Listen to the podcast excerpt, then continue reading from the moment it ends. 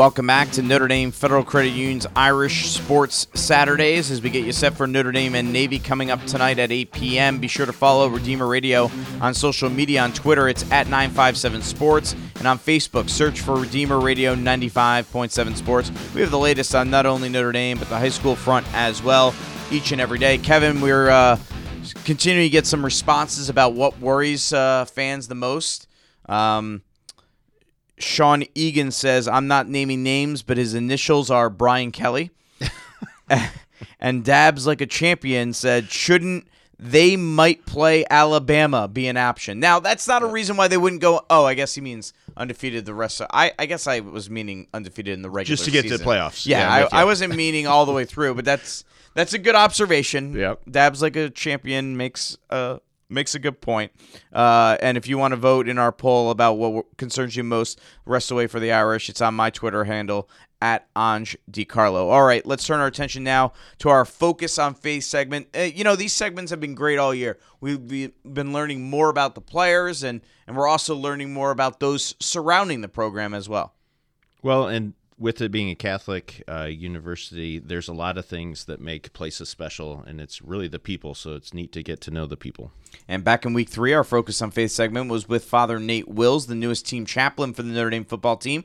Today, our interview with Father Mark Thesing. Father Mark has been a chaplain since 2008, was the sole chaplain from 2012 until this year, and now he's in that dual role with Father Nate Wills. He's a finance guru, which is certainly unique for his line of work. Here's our Focus on Faith with team chaplain, Father Mark Thesing. just tell us a little bit about yourself, your background, uh, where you grew up, and your family, and and everything like that. I, I think sometimes people see the team chaplain or see a priest, and they don't know too much about them. Just kind of give us a little bit about your own background. Sure. I was born in Dayton, Ohio. I'm the fourth of five children, and uh, my dad was a practicing physician in that area. And at one point, the family decided to move south. So at 11 years old, uh, we moved down. When I was 11 years old, we moved down to Florida, to Fort Lauderdale specifically, and I enrolled in grade school down there. After leaving Incarnation Parish, where I was baptized in Centerville, Ohio, down to Fort Lauderdale, and uh, graduated high school there um, and came up to Notre Dame as a freshman in college and a freshman in the seminary program at, for Holy Cross. At what point did you realize, uh, as a teenager or a youngster, that this is what you wanted to do? That you wanted to become a priest? Well, one of the marks of, of my life is when our family moved down to Florida, and I'd been thinking of it before that. So I knew that my inclination, my desire, my thoughts about becoming a priest predate 11 years old. So while I was in grade school, was thinking about it. Um, and this was back in the, I graduated high school in 1977. And in some sense, there wasn't as much from my peers talking about, oh, that's a great idea. You know, this is a good profession. This is a good way to spend your life as being a priest. And so I was rather quiet about it. The funny thing was, when I went back for my 10 year high school reunion, I had been ordained. I was ordained in, in 86, and so I'd been ordained for a year. And I was amazed at how many classmates who were there, very encouraging of me and the chosen profession that I had taken, the chosen way of life, and uh, very supportive of it. Uh, and they continue to be supportive of it. Matter of fact, uh, my 40th high school reunion was last year, and uh, in the spring, I got an email from one of my classmates that said, uh, we're planning our reunion. We'll make sure you're involved in the reunion. I was student council president. I wasn't class president, but student council president. We want to make sure you're involved. And I said, it just so happens I'm going to be down there for my mom's birthday. And they were having a meeting at that time. So we all sat around uh, the table talking about making plans and how to have a successful reunion. And they said, Well, you're going to be there, aren't you? And I said, When is it? And they said, September something. And they gave out a day. I said, No, I can't make it. Like, why not? I said, I'm the football chaplain. It's football season. And they looked at it and they would say, Well, we checked the calendar with Florida and Florida State and Miami, and this was going to be the perfect weekend. I said, I can't make it. And um, they turned around and said to me, When's Notre Dame's bye? Uh, and I gave them mid October. We'll see if we can change it then. And sure enough, they did. They wow. changed the reunion. It was far enough in advance that they were able to make the change. Uh, it hadn't been on everybody's calendar yet, and made it just so that I could be down there with them. Uh, had a class mass with them in the in the school chapel. Uh, special occasion, an opportunity for the stu- for all of us to come back, and then to spend the night uh, reminiscing and talking with each other. There were football games up on the TV in the place that we were at. I casually looked over, but knew Notre Dame wasn't playing, so I wasn't intensely interested. Father Mark Thesing is our guest on Notre Dame FCU's Irish Sports Saturdays. This is our Focus on Faith segment. He is the team chaplain of the Notre Dame football team. You arrived in 1977, which was a very special year, and I understand you were actually involved with the football team from year one? Actually, not from year one, year two. My first year was over in Old College, and uh, every Friday night after the pep rally, the football team would go over to Moreau Seminary. I was living at Old College, and they'd watch a, a, a movie in the theater that the auditorium that they had at the seminary, and then after that, they would spend the night in the seminary, away from all of the crowds and uh, noise and activity that goes on in the residence halls. Um, it became after my first year, it became my job to run that projector that showed the movies. The first year, I kind of hung out in the projection with it. Wow, this is some pretty big equipment. Uh, two projectors, 35 millimeter carbon arc projectors that st- stood five and a half, six feet tall, uh, side by side. Same thing that was in the theaters back in the 50s when the Moreau Seminary was built, and they were installed and uh, used by the seminary for many years and then by the football team priests take a vow of poverty, and you eventually got your MBA. Uh, you've worked uh, finance and student affairs and at Mendoza. Uh, for most people, they're going, that doesn't seem to line up. Can you kind of explain the path you took in that regard? the biggest part of it to me was math was always my favorite subject from from very early on in grade school loved math uh, enjoyed it in high school did very well in math and uh, continued to progress in that. Uh, did my undergraduate major was mathematics, and also my education courses because I thought I was going to be teaching math in high school, which I actually did for five years. At the end of those five years, I was thinking I wanted to get into administration, and I was at uh, Notre Dame High School for Boys. Uh, we Holy Cross priests and brothers ran in Niles, Illinois. I was up there for five years and decided to get into administration. I needed to look on the business side of it. We had a lot of people who had gotten uh, educational administration degrees, knew how to be a principal and to run. But uh, uh I was very concerned about the financial aspect of it and decided to go off for my MBA. When I got into my MBA studies, I really grew to liking it and enjoyed it very much. And when I finished, um, the provincial said, We need somebody to run the money and all of the business aspects of the province. And that was my first tenure of managing those operations, uh, that side of, of it. Happy to do it. I love doing what I do. Uh, I, I, I have talent for it. I have an interest in it. And uh, I've now gotten a lot of experience doing it because I've done it for the province. This is my third time as a, as a provincial steward. I was business manager, as you said, for student affairs for two and a half years. I was uh, director of finance administration for Mendoza College of Business for seven and a half years. All right, uh, let's talk about your role as the team chaplain. We were talking with team chaplain Father Mark Thesing on Notre Dame FCU's Irish Sports Saturdays.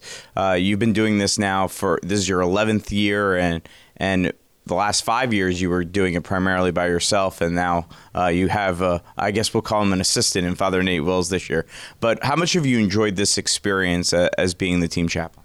It's been a great opportunity to be engaged in something that is so iconic uh, for the university and, and is recognized around the world as an important aspect. And and I look at it, you, you know, so when I think about myself as being a priest. Uh, being enrolled and in, in, in, involved with administration and financial aspects of it, people might question that and say, well, what does this really have to do with it? It has to do with using the gifts that we have uh, that are given to us by God in a very good way and to show people that it can be done well and according to God's plan. The same thing goes with football football does not define Notre Dame, but what it does do is draw attention to what Notre Dame does and what Notre Dame does very well. To be a part of that and to be able to have people listen to me because I'm involved as chaplain with the football team, both associated with the team program and those who, who love to watch and follow Notre Dame football. Gives me an opportunity to say, hey, religion isn't something that's completely isolated. It's something that should be integrated in all aspects of our life. And to be there and to be involved with the students and the student athletes in such a way is, is very powerful message. What's the maybe a specific duty you that, that you do that is your most enjoyable, the one that you, you enjoy the most as team chaplain? I'd say one of the most powerful parts is to be the last person to speak as the team is getting ready to take the field, uh, to be able to lead them in the Our Father, and then uh, ask for Mary uh, invocation, Our Lady Queen of Victory. Um, to to bring that invocation into it is is a powerful moment because that's the point in which they're taking that out onto the field and that idea that God needs to empower us to do our best and to learn how to use our skills and our talents to bring honor and glory to Him in in whatever those talents are. Pretty cool. They're now playing that moment on on the video boards throughout the stadium as well, so all eighty thousand can see it too. That's correct, and and I knew they were doing that, and because I'm in the locker room, I never get that experience. But it is amazing how many people tell me that that's part of their favorite moment of, of Notre Dame football now to experience there in the stadium. Unfortunately, I don't think NBC has begun broadcasting it out there, but the the people that are in the stadium to take 80,000 people and get them to be quiet without any explicit instruction and to just recognize what that moment means. What's your relationship with players? Because there's a lot of them. So I imagine it's probably hard to make that personal connection because you're a very busy person and there's over 100 of them. Probably a little different than if you're the chaplain for men's basketball and there's only 10 to 12 guys. Correct. When I've done basketball before, that was it only did a few games per year. It gave you a different ability to interact with the team. Uh, it's a smaller contingent traveling with the team. You're on a single plane. You're on a single bus uh, with the team. Uh, there are four buses, five buses in some instances, a whole plane load of 160 people traveling together, and to be able to have that one-on-one opportunity is not very often but to be there and to be present. Uh, to me, the big indication that I'm doing something good and positive is when those players have graduated and they're back on the sidelines for a game, they make sure that they come up and say hello to me and, and give me a big hug. And often, what they're also waiting for is for me to hand them one of the medals that have been given out to the team for that particular game. They keep track of that. One of the things I was happy to do a number of years ago was I, it, I started giving them, in addition to the medal, the first game they would get a chain, a, a simple link chain that they could keep the medals on. And I'm amazed at how many of the players continually add to that chain and wear that around. Uh, on game day, uh, the five, six, seven, however many games they've been involved with, uh, those medals on that single chain. All right, uh, football question for you. You've been in the heart of it for 11 years. You've been right there on the sidelines. What's a favorite game or moment that you got to see right there firsthand? Uh, th- my favorite moment thinking about it uh, was the uh, locker room after the Southern Cal game six years ago when we finished our undefeated season and just the excitement and pure energy that was in there, realizing that we were in, uh, into the BCS. This was before the playoff series, and that we were going to be uh, competing for a national championship. You think we uh, might have a similar moment this year? We're going to be back in Southern Cal to end the season once again.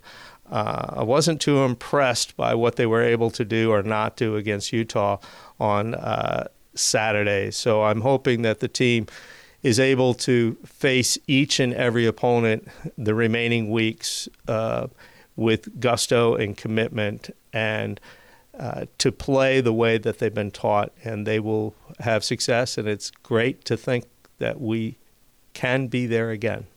Thank you, Father Mark. Thank you. Go Irish. That's Father Mark Thesing, team chaplain for the Notre Dame football team. Kevin, your thoughts? A priest, financial guru, as a father of eight, you know, finances and faith go together. I pray every day for help and uh, hope to provide for my family. Uh, great guy, and we appreciate him. And I, I know those medals uh, is a tradition that he has uh, uh continued well, and uh, he's got a whole chart of uh, how what medals he gives out, and he'll he'll cycle them through after every five years. So that uh, every player, if there's a fifth year senior, they will never get a duplicated medal. That's that mathematical background. Yeah, exactly. He's got that mathematical background. If you like all things Notre Dame, be sure to stay tuned for Church Life Today. Coming up right after us, Lenny DeLorenzo of the McGrath Institute for Church Life Today is your host. That's next here on Redeemer Radio with replays tonight at 6 and Sunday at 10 a.m and 6 p.m. Time for a timeout. When we return, we break down the matchup between Notre Dame and Navy. What do the Irish have to worry about the most, and how critical is it for Ian Book to continue to be efficient as his team? As he has been in the first five weeks. All of that, plus our keys to the game and score predictions when Notre Dame FCU's Irish Sports Saturdays returns. I worked in pro baseball for a long time, and we play on Sundays. And it was an easy excuse. Uh, I took the easy out and just didn't go to Mass got caught up in that whole selfishness, that whole, you know, um, I can do it all. The times when I was struggling were the times I needed God the most. And now that uh, I've come back and accepted God, my world has completely changed. If you've been away from the Catholic Church for any reason, visit CatholicsComeHome.org today. Auto loans from Notre Dame Federal Credit Union can save you money. Why? Because the whole purpose of a credit union is to save you money. Catholic inspired credit unions put faith into action. Pope John Paul II called them one of the church's most significant concrete achievements. Now it's easier than ever to be a part of this. All you need is a phone. You already share our values, why not share in our savings? For a better auto loan or refinance from Notre Dame Federal Credit Union, call 844 230 6611.